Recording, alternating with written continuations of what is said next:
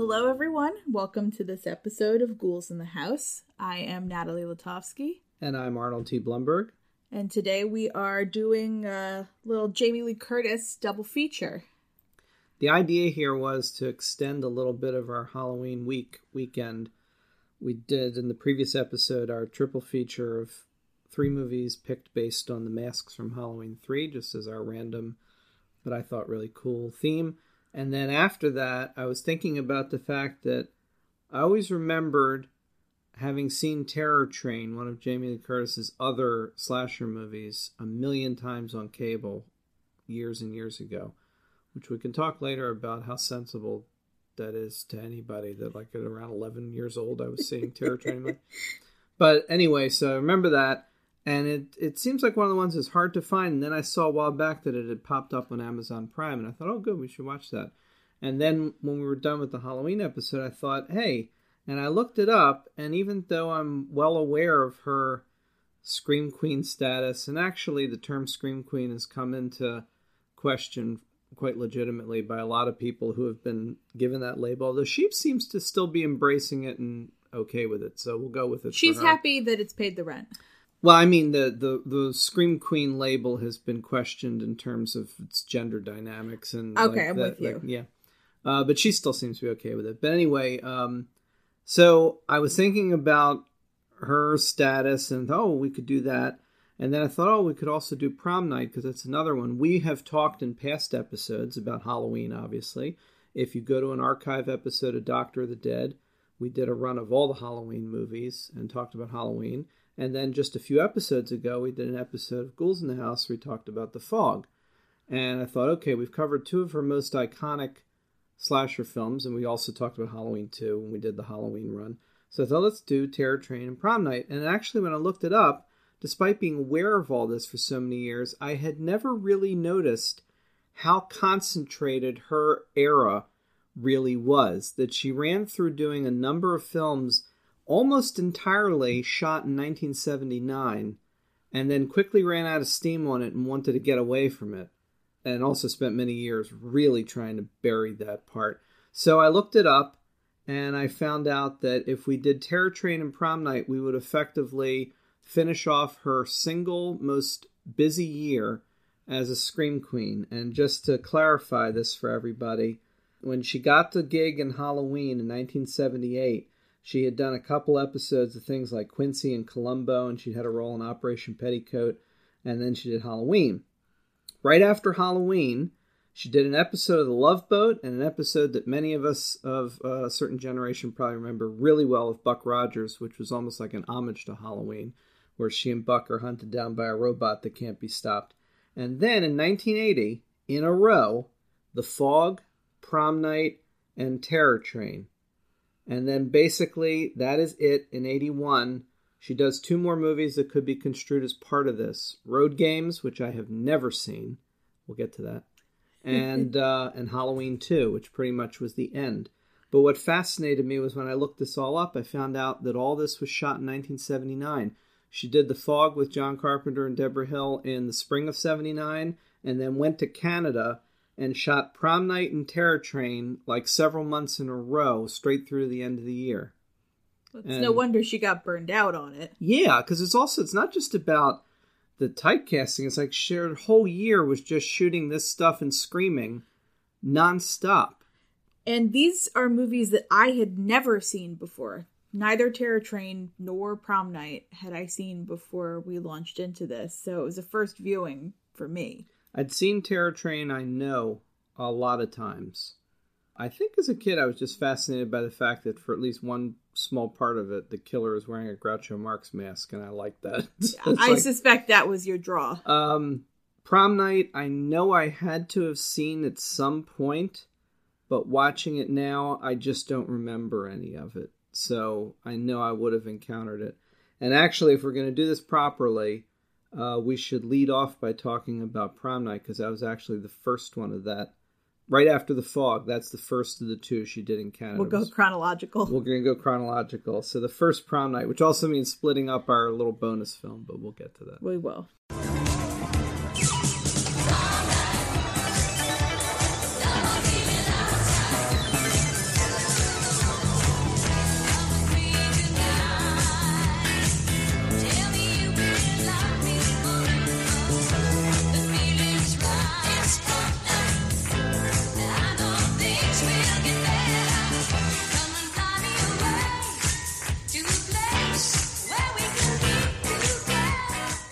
Prom night actually, I think, impressed both of us. It really did. I mean, a lot of people talk about this movie and, and put it in there with the sort of quintessential must watch. If you love horror, you should see this.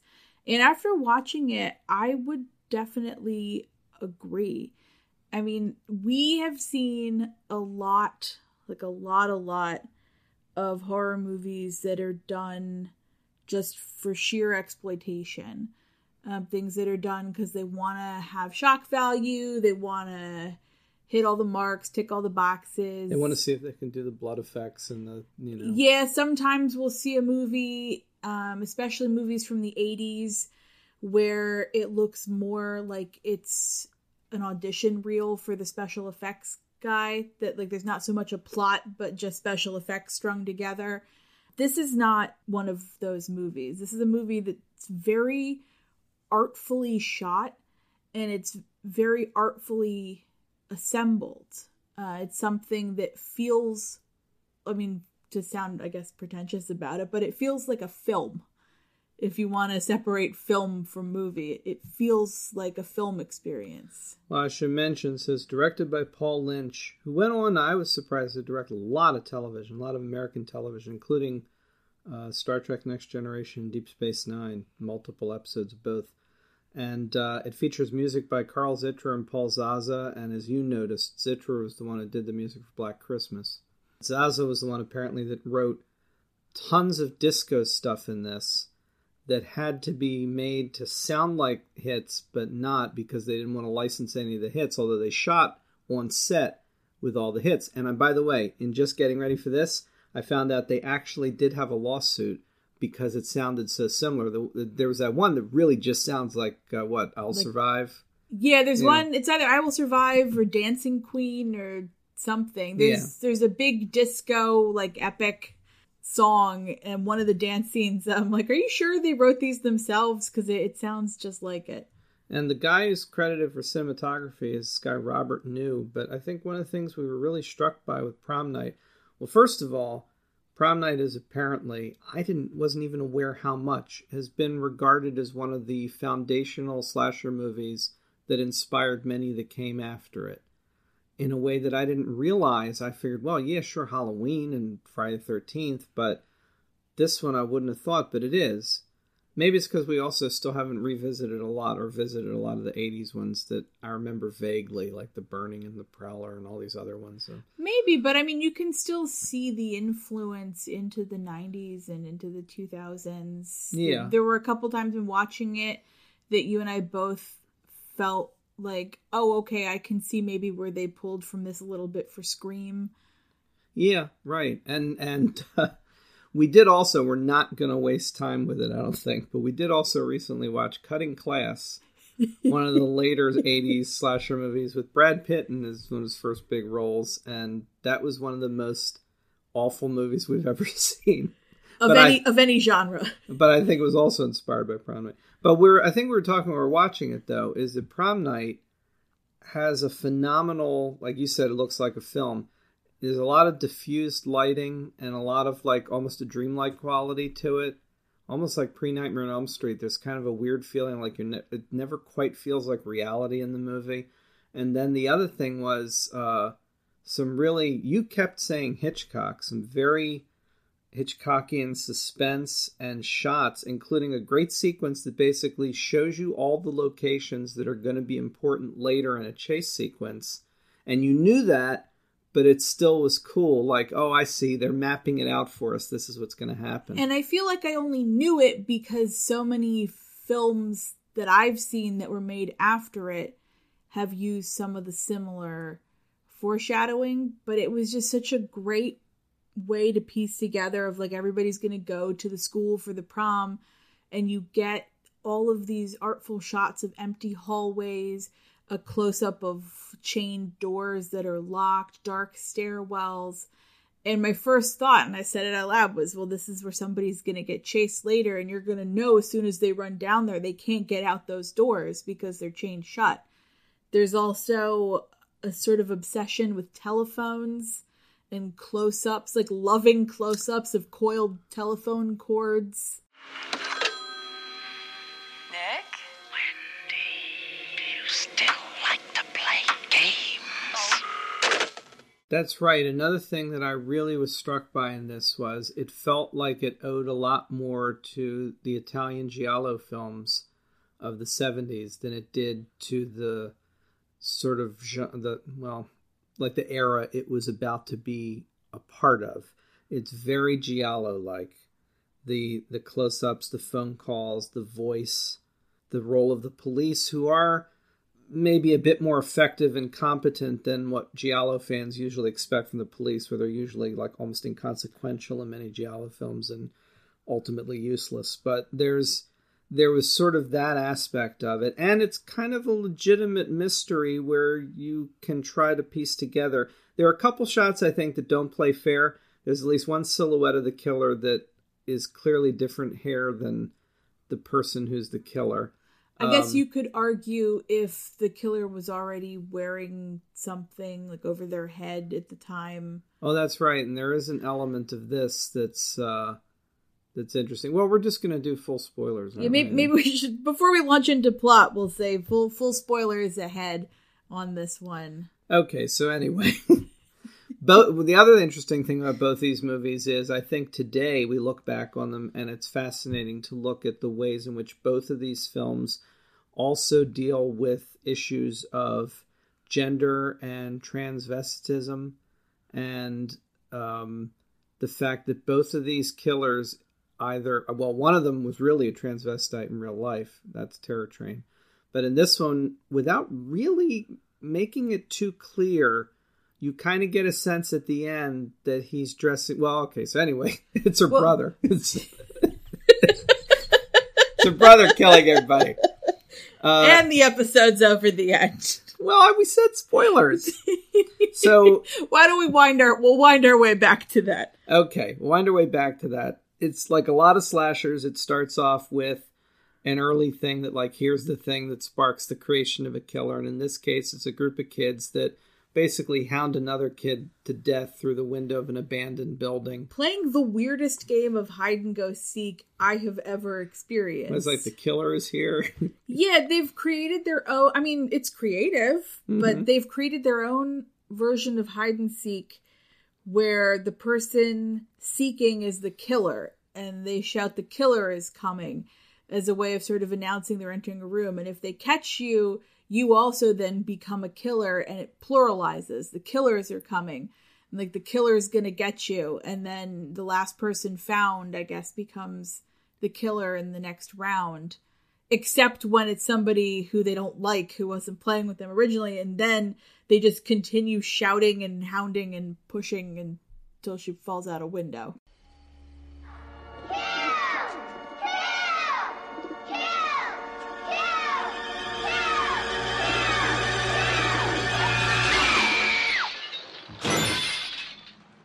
Again, this movie, in terms of it being an inspiration in a clear line, direct to things like I Know What You Did Last Summer, they all gather together and say, okay, we're all going to agree not to talk about this.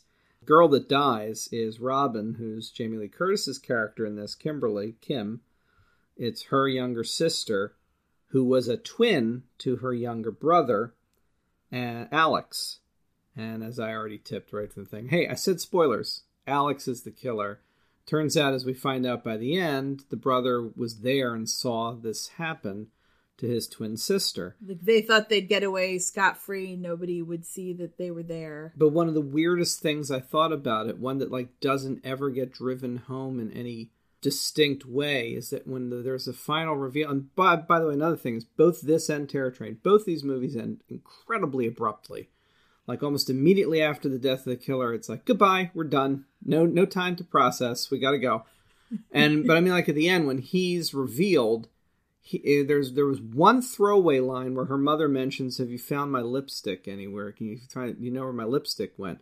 And at the end when kim jamie lee curtis takes the mask off and sees her brother he's wearing lipstick and what looks like more makeup too. And i said to you at the time they're not making it they're not like putting a button on it in any distinct way but it really looks like we're supposed to believe he kind of like assumed the identity of his sister.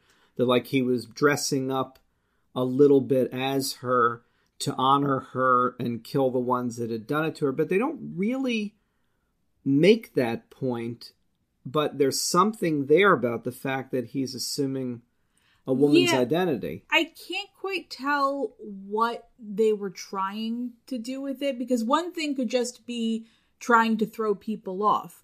Because there were a bunch of times throughout where I would catch a glimpse of like an eye or like a mouth through the mask, and I said to you, Is this the mother that's doing this? Like, is the mother the killer? There's a lot of good clues to suggest that's the case. So the question there is was he just trying to throw people off so that he could get away with it or does it go deeper than that and was he trying to essentially channel her so that really- she could exact the revenge herself? I really think that's the point. But I don't think the movie really went for it as as much as you'd expect. Not completely. I mean, I Um, wouldn't have wanted like um I mean, there's there's a you know, for anybody that well, I guess most people listening to this probably do, but like you get to the end of Psycho, you get the the psychiatrist do the really kind of awkward for that movie info dump at the end where he explains everything. I wouldn't necessarily say I want that, but it would have been interesting to have something, some kind of commentary to say it's like, you know, in the end I think he was more Robin than Alec. Something, a line. Give us some reason why that's there. And I think that's intentional. But uh, it's a weird moment. And the mother's played by Antoinette Bower. Anybody that knows classic Star Trek will remember her as Sylvia from the Halloween episode Catspaw. And oddly enough, her father, the principal, how awkward is that to have your own father as the principal of the school you're going to? That's weird. I couldn't imagine it. The principal's Leslie Nielsen, which is crazy because this is one of the last movies he did before Airplane hit, and his whole career just went full on into comedy. But in this, he's straight completely, and I never bought it for a second. I kept expecting him to do something goofy, I guess because I've never seen him do something serious. his whole career, he was deadly serious and did drama and everything, and then he did Airplane, and suddenly it was like it awakened in him. Oh yeah, I'm an, I'm a weirdo, and it's like I'm just doing this now forever, and he loved it. But it's just weird seeing him in this. I don't know, but I mean it. It works in a sense. Yeah. Like they're all very believable as a family, and it's one of the things we were talking about about how they're believable as a family. They're also all believable as actual teens and like actual conversation. It it felt very much the way we talk about Halloween feeling when they're all talking with each other, interacting with each other. That the prom actually looked like it could be a prom in 1979, like in the gym of the school. This movie also owed a little bit in design and, and tone to Carrie, the Mhm. Sissy Spacek Carrie. Yeah, I could see But that. But yeah, you're right. There's a re- reality to this that really helps it also. It's also fascinating that both of these movies that like came about because they wanted to at least partially capitalize on the success of Halloween are are connected in some ways. Like I was fascinated by how everybody involved in these someone knew somebody. In this case, Paul Lynch, who was the director, had a meeting with Irwin Yablans, who was the producer of Halloween, and wanted to do that. And like Mhm. after having a meeting with him, was like, "I'll do that." And then getting her was like, "This is what I want to do." So there's that, and we'd all also read that she had spent the day shopping and spending time with uh, the guy who played her brother, so they could like loosen up and and like almost everybody in this apparently that isn't a name. Uh, it was all like local Canadian actors and everything, and it really feels like they're trying, like probably trying more than an American cast might have tried or a non previously student cast would have tried, and they really do seem real. They're they're they're good at it. Yeah, I mean, in a sense, you get a whole bunch of people. Ostensibly, they probably saw this and knowing that Jamie Lee Curtis is going to be attached to the project, that she'd just had success with a film, that you can kind of get a little bit more star recognition, that maybe this is going to put you in front of people who might not otherwise see you. Presumably, even though I am not as familiar with his body of work, that Leslie Nielsen is also a name in Sure. this for them, especially like in Canada and Yeah. and working with him. So it kind of gave him this opportunity, and they're all just so earnest in their performances. Yeah, it says uh, I was looking at a lot of them had recently graduated from University of Toronto, Montreal Theatre School, and like we were saying, it takes what like a good hour or so before anything really like horror related happens. You're just spending time with these people for a, a good part of the I movie. mean, aside from the death of the little girl at the beginning that sort of launches it, and even that takes a lot longer. I It's feel like in a modern movie, it would start like almost in the opening credits with like kids chasing another kid and she falls, and then the credits finish and the kids are like, all right, nobody talk about this to anyone, and then the movie starts. But this, that whole sequence takes like 10 minutes. I mean, they go through, you kind of get to see these characters. Abandoned, empty schools are also inherently creepy in the way that hospitals and things are. It was clearly like an older school building, I guess, that wasn't in use anymore, and the kids would run around and play in it because kids, I guess. I was remarking when we were watching it that the movie is a pretty tight hour and a half, and they don't actually get to the prom until like an hour into the movie. And there are some creepy things that happen here and there, some rogue phone calls, a smashed mirror, some like torn photos. But in that first hour after the flashback, you know, this was six years ago, little sister thing, nobody gets killed. And it's a marvel to me because you would never see that in a movie now. And I You was saying, you know, if they did this movie today, Mhm. the movie would start with them going to the prom. They'd be at the prom in the first 10 minutes and then the killing would start immediately. And It's almost like a movie we watched. it is. It will we'll get to that later. Uh, but suffice it to say, I was impressed with the way they set it up, and it made it a little bit more of a noir mystery crime thriller. Again, that's that Giallo feeling. I was Yeah, and I mean there was one more death in the middle, but they don't show it to you. There's a sort of subplot where they had pinned the death of her sister on a local like pedophile, like somebody who had lived near there and had a record. And when police went to question him about the death of the girl, he fled from police, fiery car crash, ends up in the hospital, and they just decide that means he did it. Mhm. And they put him in an institution. And this movie starts by saying he's escaped from this institution Yeah. and they spend the cops spend a lot of time trying to chase him down including finding the body of the nurse that he abducted in order to escape terribly mutilated in a way no one's ever seen before under a sheet in the abandoned old school where the original death happened. And they they do the sort of tasteful thing of lifting the sheet to show the cop what she looks like and then putting it back down but not showing the Mhm. audience. And it at least doesn't really feel gratuitous then in that way. So that's kind of that sort of roving subplot the whole time also have to point out there's not a lot of violence, like gore, in this. Although uh, this was a re- this was released by Avco Embassy, our friends from Phantasm in the Fog, and they demanded graphic violence, which leads to basically the showpiece of this movie is uh, Lou Farmer's decapitation, and and he really is like Neanderthal type of character. He's just but that sequence is is nicely done. Is followed up by um, the disco fight. I mean, it's also interesting too. We talked about how long it takes to get to the violence. Oh, and another mention I got to make. Granted, full disclosure is that you grow up as a geeky little kid with curly hair. I would gravitate to certain situations and characters in these movies. It just was the way it is. Now, anybody knows the Friday Thirteenth movies knows that Shelley in Friday Thirteenth Three is an idiot. But as a kid, it bothered me because he's the curly headed guy. He also is definitely Jewish. And, you know, he's not going to get anything and then he gets killed. But he's also an ass in the movie. So you can't have any real sympathy for him. However, you get a character in this, Slick, who's like a chubby, curly headed guy. Definitely the character in any teen movie who's not going to get anybody. and is going to get killed first. and is going to get killed first. And he gets a cute girl who's really into him for reasons that we never really quite figure out. But obviously, he's a nice guy. And they get together in the movie and they're having a great time.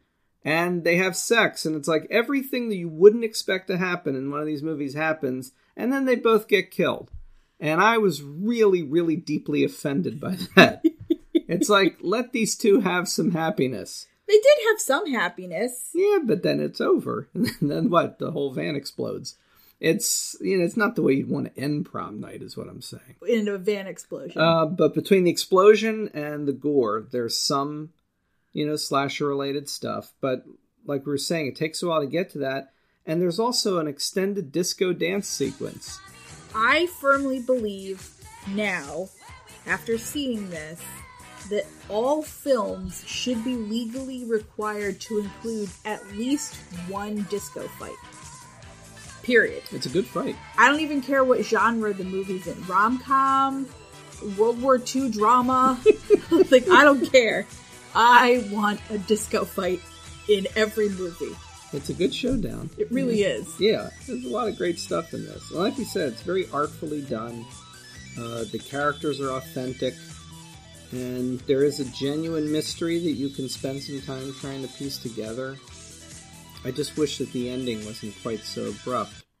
I think one of the things the movie also handles really well is bullies and like seeing what they're like in like a much more like visceral kind of aggressive way because you have from the start i mean from when they're kids there's one girl who's kind of bullying the rest of the kids into not going to the police um, which is wendy. And she is the one who basically says like everybody get on board here or else like i'm coming after you myself. And when they are growing up and now they're high school seniors she's still that person.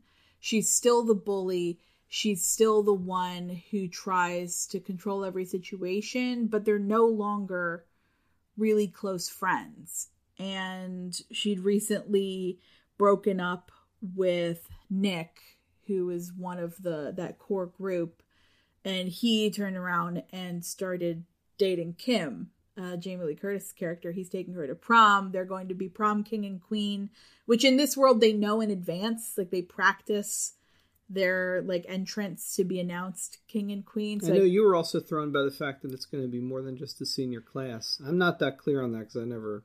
Yeah, I mean, kinda- it sounds like basically juniors and seniors both go to the prom here, which would make sense to me that maybe that's a tradition in some places, like rising seniors and graduating seniors. Oh, and just a side note too, even though this was done in Canada, this movie really worked hard and did a decent job of trying to convince you they're in Ohio.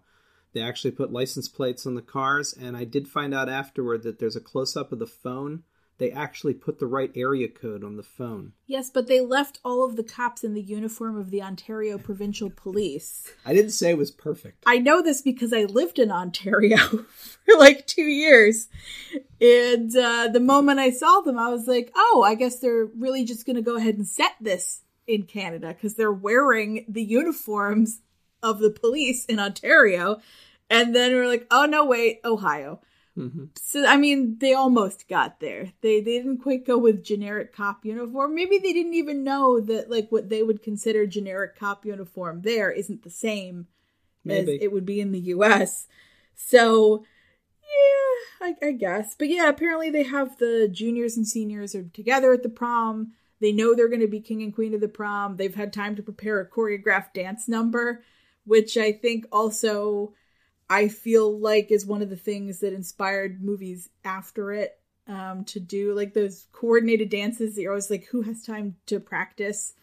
I think my favorite is um, there's the movie She's All That um, with uh, Freddie Prinze Jr. and like they have their big prom and they do like this massive choreographed dance to Fatboy Slim that like who has time to learn? I don't know. But apparently Jamie Lee Curtis really was a dancer and had to audition to dance and did all the choreography in this. So kudos to her. sad note about one of the things we we still always wind up finding some tragedy somewhere is that the one who does the number with her, who's playing Nick, Casey Stevens, I found out died only a few years later from AIDS, and that apparently his career was starting to take off with this and a couple other films. This movie did extremely well, both locally and then it went wider in the U.S. and did very well. So, and rightfully so. I mean, it's a really well put together film.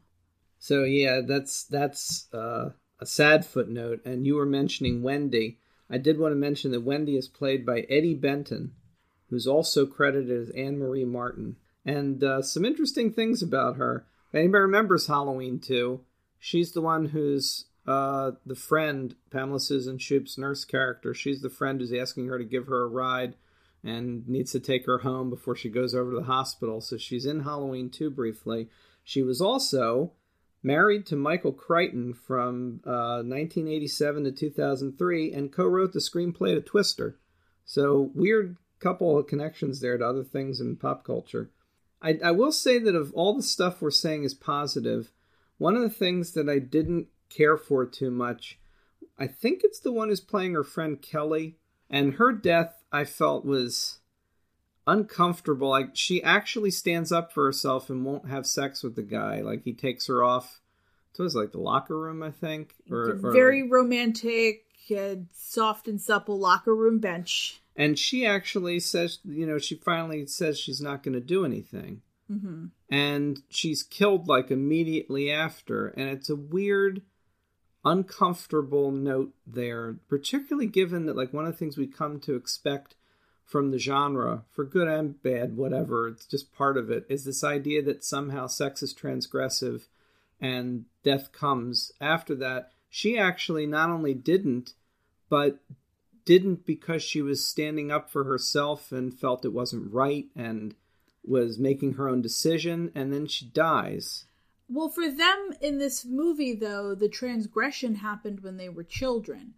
I mean, the transgression was their responsibility in the death of a girl and their sort of unwillingness to own up to it and mm. to say, because if they had just said, like, we were playing and this was an accident and she fell out the window, none of them would have gotten in trouble with the cops. They're like eight years old, mm-hmm. you know, eight, nine years old, and kids do this stuff and the it thing, happens. The thing is, it would have been a lie if they said, "Oh, this was an accident." You know, I think Wendy says at the time, as the little girl Wendy, I think she says it was an accident. Mm-hmm. And it's like it's not an accident when all of you are literally physically pushing her to the window and screaming at her, "The killers are coming!" It's they hounded her straight out the building to her death, and we don't even really know why. Like we don't no. know why they didn't like her or why they did it. And I was saying at the time, it's like, what was the actual end game there? Like when were they to stop? Like when was the point where they were to suddenly say, "All right, now we're done"? Because she's right there at the window, where they suddenly just go, "Okay, now now we're finished." You know? I don't know. But no, instead. Yeah. So I mean, their their transgression happened a lot earlier, and it just kind of plays out the way it plays out. In fact, aside from the uh, sort of Neanderthal other bully who essentially accidentally gets beheaded in place of one of the other characters that the killer thinks that he's going after. Right. Because he's going to play this prank at, at Wendy's behest where they're going to come out instead as the king and queen. And that sequence is very Carrie. Yeah. Yeah. You know, they're going to tie up the actual king and queen in the back and they'll come out instead except that Wendy doesn't show up. She's already been murdered. So um, he's just like, yeah, let let Kim come out instead. Tells his little henchman, and he puts on the jacket and the crown. And so the killer doesn't even know it's not his mark.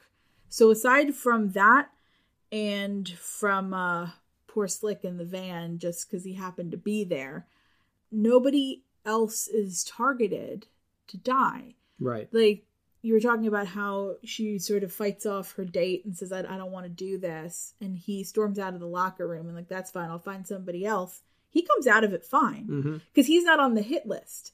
And I feel like in a movie now, he would have walked out of the locker room and in walking out, the killer would have killed him in the hallway first. Yeah. um, just to kind of clear the path. But in this, it's a very targeted list. Well, it also reminds me a little bit of the kind of things Randy would say in a Scream movie. He would say it about a sequel, but it also counts for like later is that like the kill count would definitely be going up as the years went on. The need to have more killing, more graphic events in one of these movies Mm. was driving the market to, you know, or rather the market they what the market they believed to be was driving the decision to do that. In this case, these early ones that were sort of the foundation of the American slasher genre of the 80s are surprisingly economical in like how much death is actually depicted and adheres to a plot and it's not just oh well might as well kill this next one because that's the next thing that's happening but a few years later it would have been about how many can we get in here you know? yeah. So I do think that that is another interesting piece to it that there is some collateral death, but not as much as you would see in a movie now. Um, but ultimately, I think it's it's a, just a really interesting movie. It's interesting to watch, and it's interestingly filmed. It's also, uh, despite the fact that today we now regard it as one of these uh, influential films, and certainly one of the first films to really open up the idea of what this kind of movie would be for the next several years to come, it's also partially a victim of timing. Although it did very well monetarily, uh, it also came out two months after Friday the 13th and it was going to originally be distributed by Paramount, who wanted to do one, but they wound up going with Avco Embassy because Avco said we're going to put it in over a thousand theaters. Paramount was only going to open it in 300, so they thought, okay, Avco. So in the meantime, Paramount picked up Friday the 13th, and two months before this came out, that came out. And the thing is, it didn't necessarily mean the prom night didn't do well. But what it did mean was it was swamped culturally by the effect that Friday the 13th had on everybody. And I've read so much since we were watching it that said, like, all the things we talked about, the style of this movie. And we've seen the Friday 13th movies a lot over and over again in the last couple of years. There's a style and an artistry to this one that is definitely superior to the first Friday 13th. But for whatever number of reasons, Friday the 13th is the one that captured people's imagination in a way this one didn't. This one did wind up having sequels. None of them are really related. They're all really weird and much cheaper. But Friday the 13th became a juggernaut. When you say captured people ima- people's imaginations, I mean Friday the Thirteenth is a dreamscape. Like there's so much going on there. It's another world. It's otherworldly. It has a very clear sort of monster at the center of it that could be the icon, like your villain Eventually, yeah. prom night you have somebody who looks like a cat burglar who's Yeah. just dressed all in black with black gloves But he does like, have a, very balaclava sparkly mask. the balaclava is like very it's disco. yeah it's disco it is it is disco burglar attacks the See, prom if I were doing a remake, maybe you throw out a lot of things from this movie, Mm. but you bring the sparkly mask back. and the disco Yeah, you do. So, it's a disco throwback party. it is There- two hours of disco fighting no dialogue there are so many things you could do with a remake that are perfectly obvious, and yet someone who did decide to do a remake did none of them. none of them But we'll get to that. So moving on to our other main feature is the one that I do remember, at least in part, and for whatever reason saw many times in those early days of cable movie channels. Terror Train. You're always walking out of my parties. But this time, you can't. Also Canadian. And I mentioned the connections, like Paul Lynch, the director of Prom Night, had had this meeting with Yablans or Yablans, I think it's Yablans, uh, from Halloween. And the producer, Daniel Grodnick, who was working in Canada on this idea of Terror Train, was a friend of Carpenter and Debra Hill and had actually gotten their blessing when he said, I want to do Halloween on a train. And they were like, okay, sure, go for it. And then his next thing was, well, we're going to need one person to make that official, and that was Jamie Lee Curtis. And she literally uh, went to the Terror Train set apparently I don't know, what was it, within weeks of finishing prom night or something, but it was like right after this. It was like a Canadian filming vacation. Yeah, and again, a lot of the people involved in this were students or stage and theater people locally. This one also has a lot of the same hallmarks of both the Canadian horror film of the 80s and what we just saw with Prom Night, which is you got Jamie Lee Curtis, you also then get one older character actor was Leslie Nielsen in Prom Night. In this, it's legendary Western and other character actor Ben Johnson, who does a phenomenal job. I think I really liked him this time watching it as the train conductor. And in a way, serves as our authority figure and almost like police. He's sort of like your Poirot. Yeah, and and he's great there. And apparently, he loved the idea of doing it and thought it was a cute idea. Like, oh, I'll do one of these. And most of the rest of the movie is filled with people that you wouldn't recognize.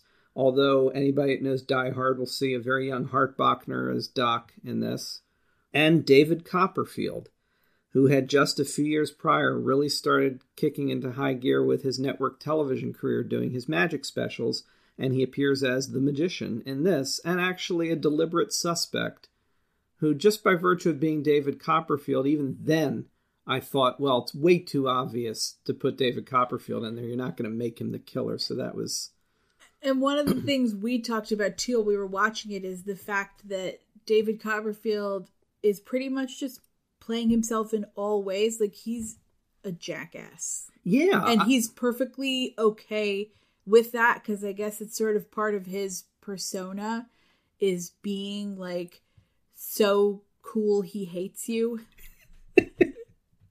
he's too cool to really be spending time with you, so it's a favor he's doing. Yeah, like I guess you can watch this magic even though clearly you don't deserve it. You don't deserve his lapels either. No. Which are huge. I'm not even sure he deserves his lapels, to be honest.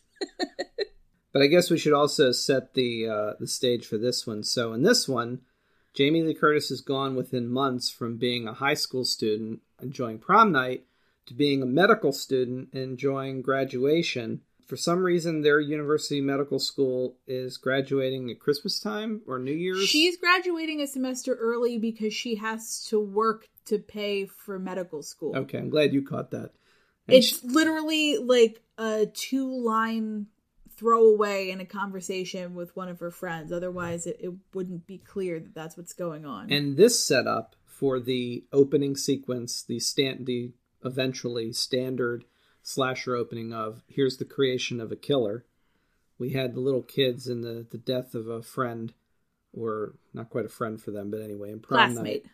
Yeah, and in this one, it's very much more the sort of thing you start to see mimicked in a hundred other films, in which a group of college, well, you know, graduate students, whatever, hound the virginal weak guy and I think they're they're meant to be pledges to the fraternity. Yeah, and they set him up with a situation, quite a damn horrific one, to claim that the girl is waiting for him in the room, and it's supposed to be Jamie Lee Curtis's character of Elena, except that they've put an actual damn corpse in the bed and are going to have him try to kiss and make out with the corpse, and of course he realizes that, but he goes completely insane. The image of him spinning around in the sheets is something that I've always remembered. It's one of the images from this that I never forgot, even when I couldn't remember a lot of the movie. Always mm. remember that. And then we flash forward three years to them getting on a train for their big graduation celebration, which is also a New Year's party and a magic show. And, and a uh, masquerade. Uh, and it's also one of the more clever. Now, now, Terror Train has not nearly the same level of artistry and filmmaking that Prom Night does. Mm-mm. This was, however, directed by Roger Spottiswoode, who would one day go on to direct Tomorrow Never Dies, one of the Bond movies, a couple other things. It's done well, but it is not stylistically a standout. However, even we noticed it's pretty clever how they really do put you on that train. As we found out later, they shot with a real train car. They actually had stagehands rocking it all the time the guy did the lighting had to come up with really intense ways to light everything because they were actually shooting inside the confines of a train car. It wasn't like you would normally do, like we're going to shoot like a three quarter thing and pull a wall out. Mm-hmm. They actually were doing that. So there's a sense of claustrophobia and a real feeling of being on that train with everybody that now even as i'm talking about it to you right now i realize this is probably why this movie stuck with me it's a variation of the house effect i like being on that train for a while And there's nowhere you can go. There's no leaving. You're between towns. we're told there's no radio that they mm-hmm. couldn't even afford to put the radio on certainly nobody has a cell phone back then And it's I think the reason they don't have a radio in essence is because this is an excursion train. It's not meant to be a passenger train. It's the kind of thing that people use for parties or for events. I know, for example, there are things that exist like this where my sister has taken our niece on one where it's like a little day trip where like the kids could go hmm. on a train and it just goes between like two stations on a track and then they get to ride the train and sort of have the experience like sort of like a historical reenactment. So i guess at the time this was something that was sort of similar that it's this train that just goes from one station to another. It has a set route. There is nothing in between and once it gets going, the only thing you can do really is just like get to your end destination because they're sort of stuck in the middle. The conductor's trying to figure out what to do and realizes basically they have to just keep going until they get where they're going because otherwise they can't get any help. I don't want to get back on that track. Nobody does. Another thing I wanted to mention while we're talking about familiar faces, there is someone else in this that some people right recognize, which is that uh, 80s and early 90s star Vanity, who a lot of people knew as working with and being with Prince for a while, and also as a singer in her own right, appears in this. She also did a number of movies, and I didn't find out until just now. Is our I didn't realize she died. She died pretty young. She died 57. But Vanity is in this. Um, she's credited as Denise was Denise Catherine Matthews' real name. She's credited as Dee Dee Winters, but anyway, she's one of the the. Why does everybody have 50 names? I don't know. They're all a million names. Despite a lack of stylistic filmmaking quite the same way, there's some interesting stuff in this. There's that claustrophobic thing we are just talking about. Another thing that's pretty cool is the idea that the killer assumes an identity with a mask, but the trick in Terror Train is that he keeps hopping from one mask and identity to the other. Basically, for the most part, the person he's just killed, he takes their costume and mask because everybody's wearing costumes and masks in the party, and basically hops through the train with people believing him to be the different people at different times. And that's an interesting twist on the idea of the killer assuming a masked persona is that it changes throughout the film.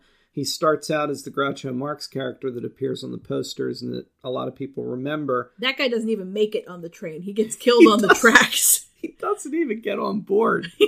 and they're like, good trick there, buddy. he just dies and then moves through to this lizard mask and then eventually by the end this old man uh, face that also is pretty familiar to, to people from a lot of pictures from this and one of the other interesting things we talked about the the odd note of the character in prom night apparently dressing up to look like his sister wearing makeup this character as a kid i watched terror train a lot and always wondered why the guy playing the killer looked weird to me. He has very uh, pencil thin eyebrows, and he's just a strange looking guy, but very angular face, high cheekbones. And as a kid, I always felt like I was seeing something odd there, something I couldn't quite identify, but didn't know what I was looking at. And now, all these years later, we watch RuPaul all the time, and I realize what I was seeing was he's a transvestite. He really was a transvestite. The actor. The actor himself, Derek McKinnon, who plays Kenny Hampson, the killer in Terror Train, was an actual transvestite in real life and a drag queen. And still, many, many years later, continues to do like local theater and does performances. And that's Which does also not necessarily go hand in hand, being a transvestite and being a drag queen. Right. But he does happen to be both. Right. And I would argue one of the most effective beats in this movie, and one I think that genuinely worked on you. I don't think you picked up on it. Hmm. Is he's in full view in a couple scenes as David Copperfield's assistant. Very well done. You know how he does it? Yeah.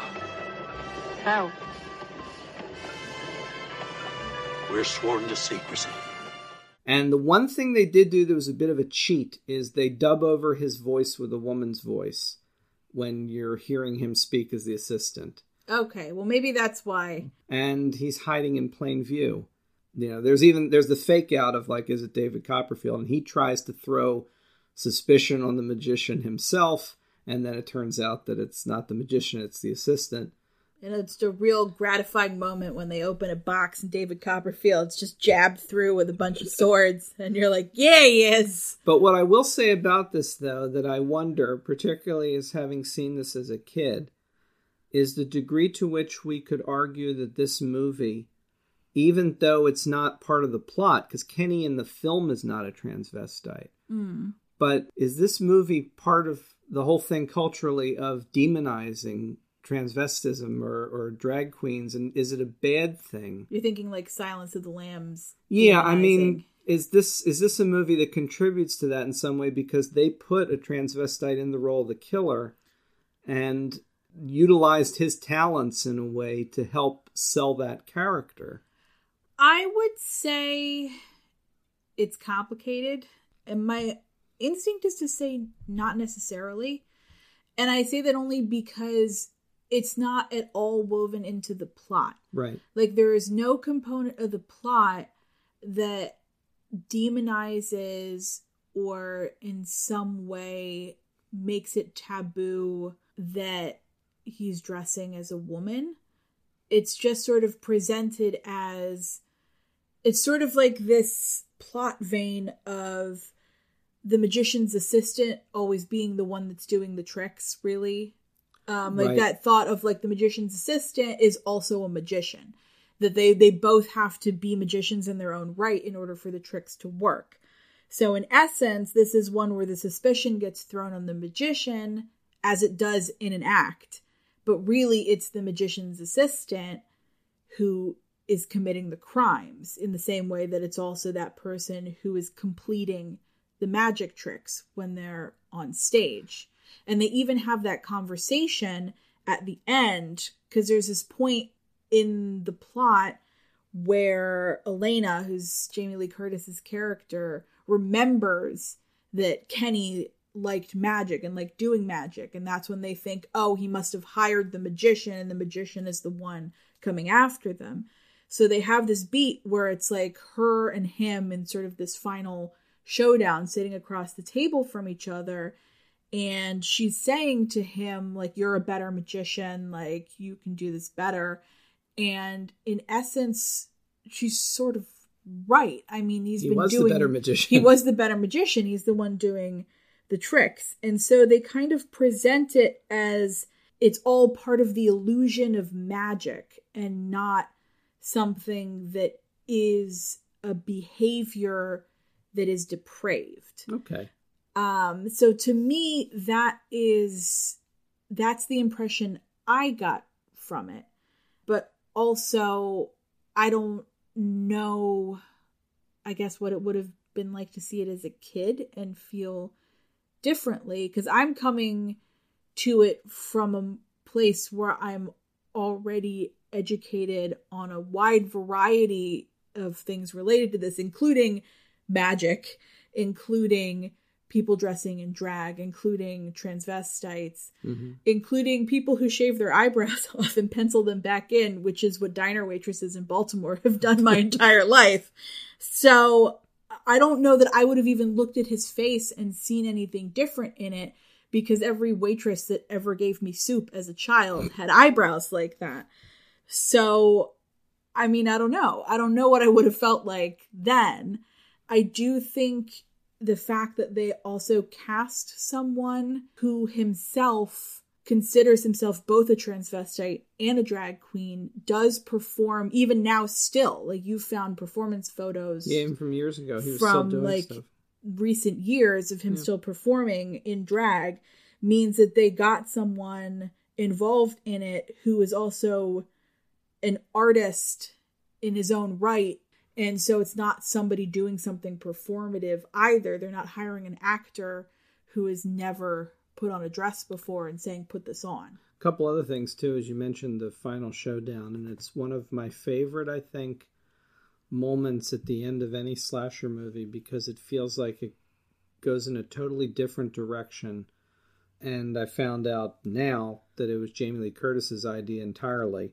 She came up with the idea that basically at the end of the movie, when they're face to face and she's telling him you're the better magician, I think he says, Kiss me.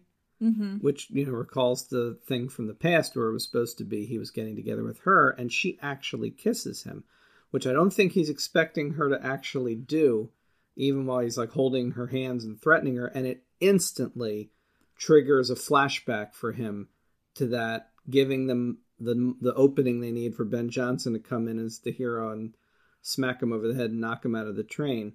But that kiss is just it's such a different approach to say, okay, we're going to defeat this character not just by something physical, but by psychologically disarming him by taking the power away. And also the way you were mentioning about magic, I've only discovered now just how many people have really looked at this movie. You talked about Prom Night has like a dreamscape quality. Mm-hmm. We talked about that before.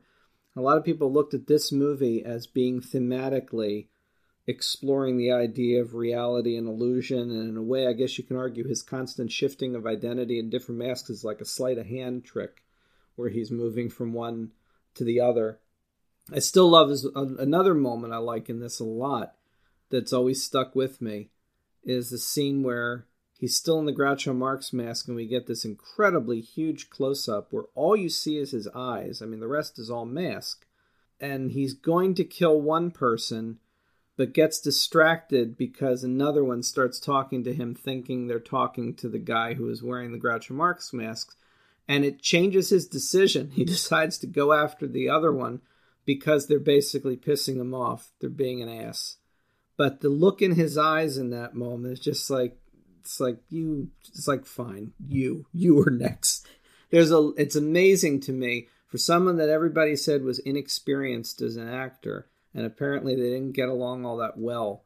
Him and, and Spottiswoode was didn't work out too well with him doing it. Apparently he didn't understand they claim, anyway, they claim he didn't understand things like actors need to show up on time. And I'm thinking, the guy was a performer. How likely is it that he didn't understand showing up on time? Seriously. So, for whatever reason, apparently there was tension.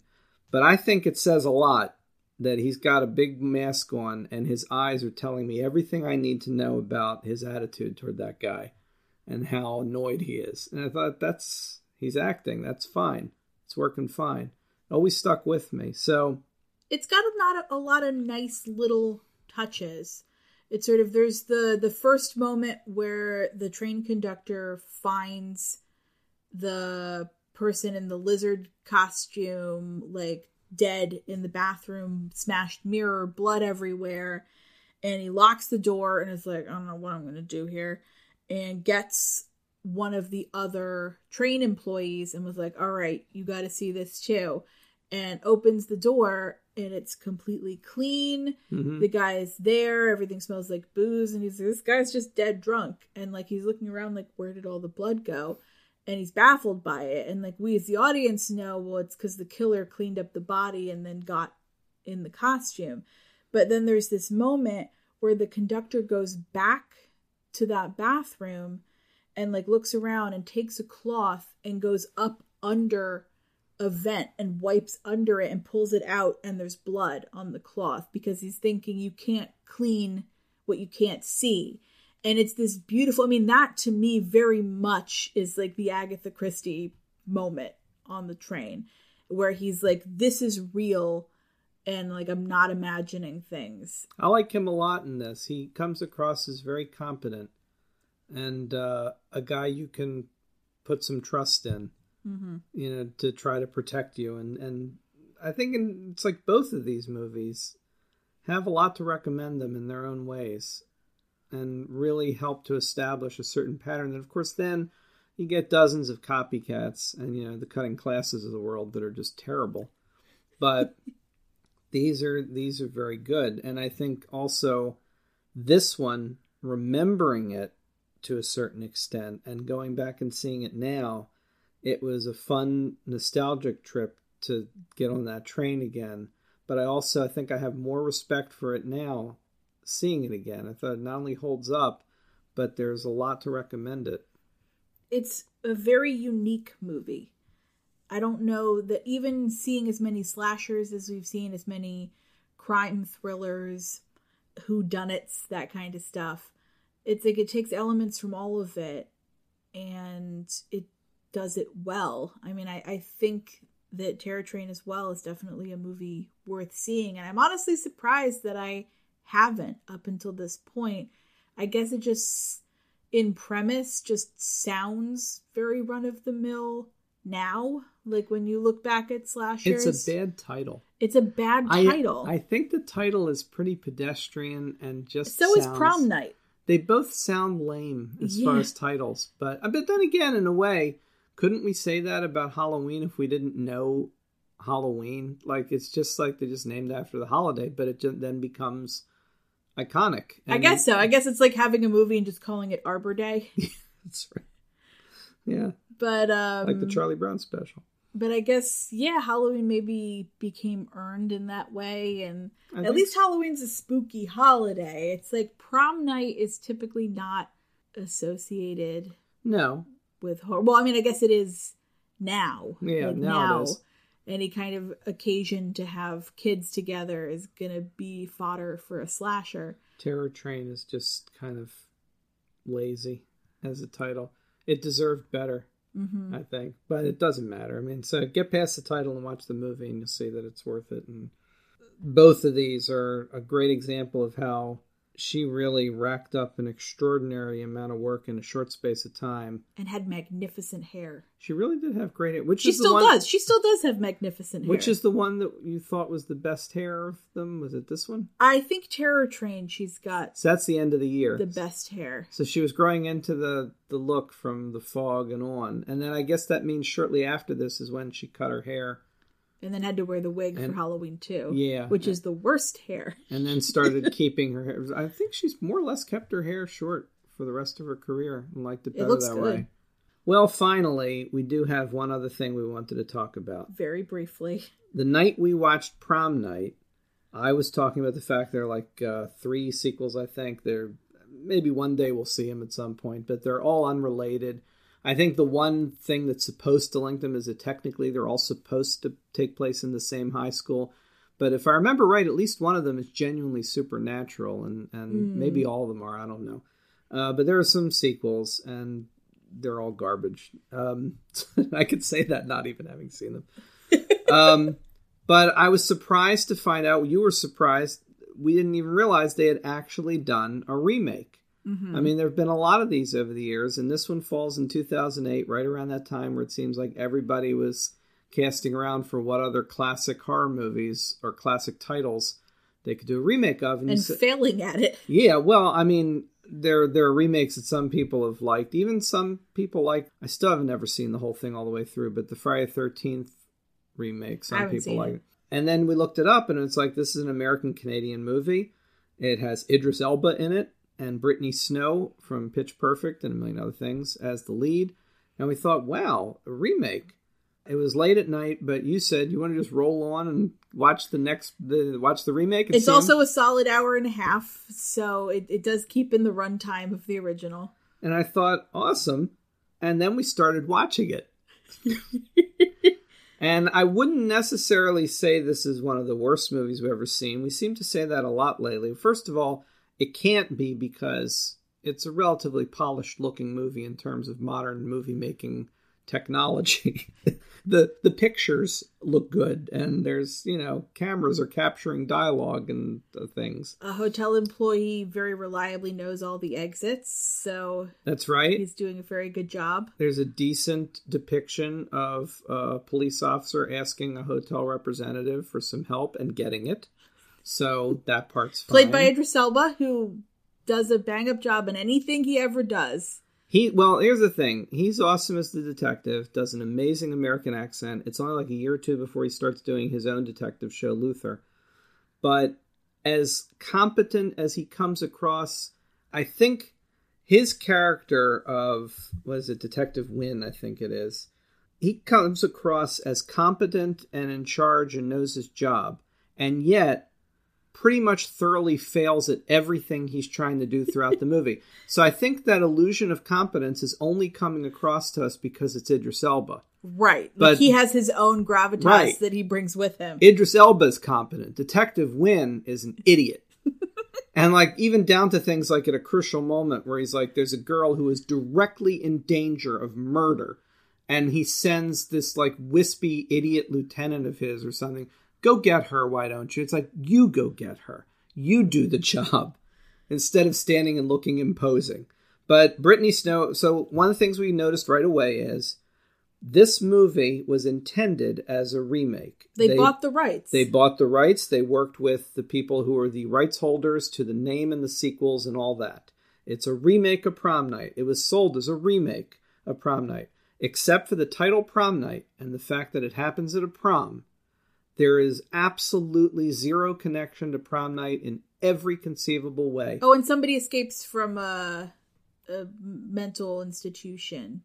But that's our actual killer in this one. Yeah, and we know it right from the start. There's no mystery. but that's I'm saying right. that's still that's still an element that is the okay, same. fair enough. That that there is no mystery. It's not structured as a mystery in that you know who the killer is immediately. There is a completely different backstory, a far more horrific and emotionally hurtful, and I almost felt like I don't even need to see this kind of story. And remember how I said if they were making this movie today, they would just start it at the prom and get the killing going from there? But guess what? What's the most obvious choice to make? That's what they did. Mm-hmm. And this one starts with someone watching their entire family being slaughtered, discovering their entire family being slaughtered, seeing their mother being killed in front of them. Because, as we find out in a very quick info dump, a teacher, how this person ever got that job, as you said, makes no sense, is obsessed with her above all else. Well, murdered- once the once the wonders fell through and the band didn't exist anymore. Oh, that's right. So it's Jonathan Schaech from That Thing You Do, and and who's also a UMBC alum like me. um, decided, oh, I'm gonna get a job, and he's the killer in this. So And anyhow, he's her teacher. he's her teacher. He looks like Charles Manson at the beginning. I mean, they just literally make him look like Charles Manson. They do. After she's watched her entire family, uh, where her mother died and her whole family's been killed, we flash forward to I guess the flash forward or the flashback is also briefly a, a slight structural connection, I but get, not. I mean, it's basically it's giving you the backstory by way of her telling her therapist, played by Ming-Na Wen, for like two seconds, she that she's having this nightmare over and over again about the night she saw her family killed, and her response is, "Well, things are changing in your life, so yeah, you're gonna flash back to when your whole family was killed. Have a good prom." And then everybody else is like, "We got ready for prom," and I kept thinking through the whole movie, how does one recover from that You don't. ever? You don't. And by the end of this film, with everything that happens that night, including losing everyone close to her, all I can think is she's done forever. This person will never be whole again. Ever. She could date her best friend's boyfriend because I don't think he dies. Well, there's that anyway. It's a horrible story, and as a, A mo- very unrealistic prom. Extremely, yeah, and that is one thing. And in contrast to the the 1980 one that felt very real, this one has your standard feature film thing of being in like a palatial hotel where like they're they're They've rented out the whole like ballroom they're like discotheque. projecting everything on the walls and and uh, she and her high school friends have rented like a luxury suite for Yeah. the night. Like the kind of suite they take you on a tour of at a hotel, hoping that you'll pay for an upgrade. And they're like, yeah, we just booked that for the night. We're 17, whatever. This also has like some of the hallmarks of the modern slasher kind of thing. It's more emotionally devastating in a way that I find uncomfortable.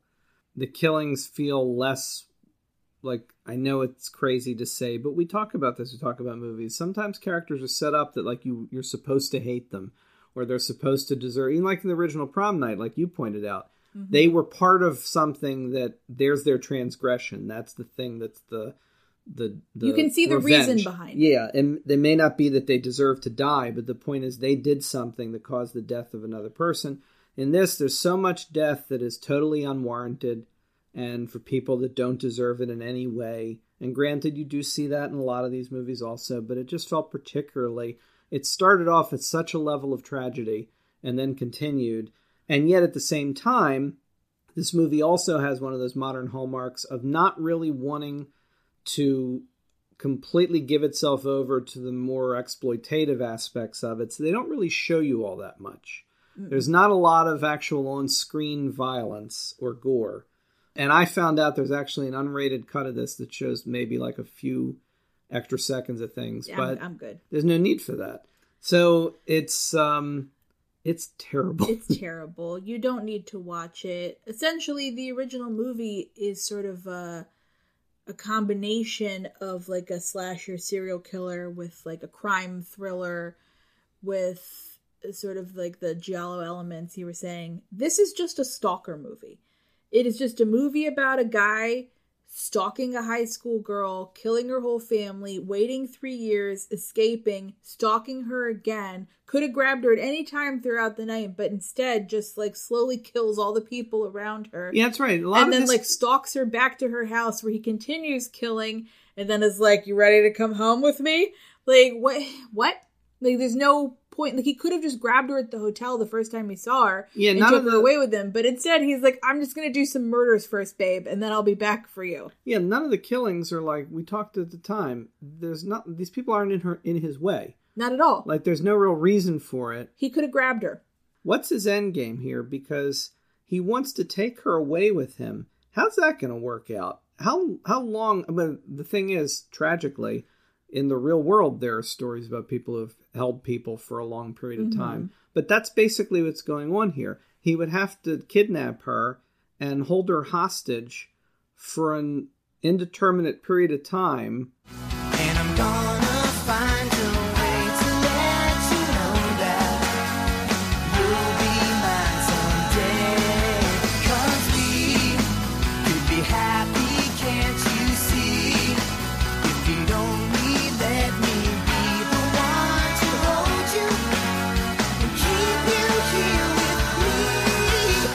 She's gonna you know she's gonna find a way to kill him and hopefully and escape. But again the thing is it's like this is a person whose life has now become complete trauma and she will never recover from this. Not only that but much like the other two movies we watched for this show it just sort of ends like abruptly. Like he's got her hostage in her bedroom and then she manages to scream and Idris Elba comes running in and shoots the guy and I'm thinking, oh, he's gonna jump back up again. Like he he took a bulletproof vest or whatever. Like walk over to him and like put one in his head. But instead, everybody just hugs and cries, and then the credits roll, and you're like, oh, I guess that worked. Yeah, we did mention prom night and also Terror Train both end really abruptly. At least Terror Train like shows you the killer floating dead mm-hmm. down a river, dead question mark down a river. He's he's very dead, I'm sure at that point. But prom night, like she like unmasks him. She's like, "Oh, it's my brother," and he's like, "I did it for our sister." Credits, and it's just like a a photo of the school and like some touching music and like credits roll. Like that's it, we're done. Everybody go home. Movie's over. Speaking of music, the score for the prom night remake. Listeners, you didn't see Natalie's face drop, but I just wanted to make sure you understood that I apparently that said something wrong bringing up the music. I I don't think anything could get me to watch the Prom Night remake again, but I would consider it if somebody were to take the disco music from the original and patch it in over the music in in Prom Night. If Jonathan Schaech and Idris Elba had a disco fight at the end of the movie. Yeah, I'm here for that. Thanks for listening to Ghouls in the House featuring Natalie B. Latofsky and Arnold T. Blumberg. You can find Natalie on Twitter at NB Latofsky, that's NB Lit of Sky, and Arnold at Doctor of the Dead, that's me. Our movies this episode were Prom Night, 1980, Terror Train, also 1980, and also Prom Night, 2008. And uh, if you're keeping track, that's two yeses and a hell no. Ghouls in the House is an ATV publishing production. Check out our other podcasts, books on your favorite fictional worlds, and other assorted goodies at www.atvpublishing.com. Well, do you take a chance getting up in the morning? crossing the street, or sticking your face in a fan.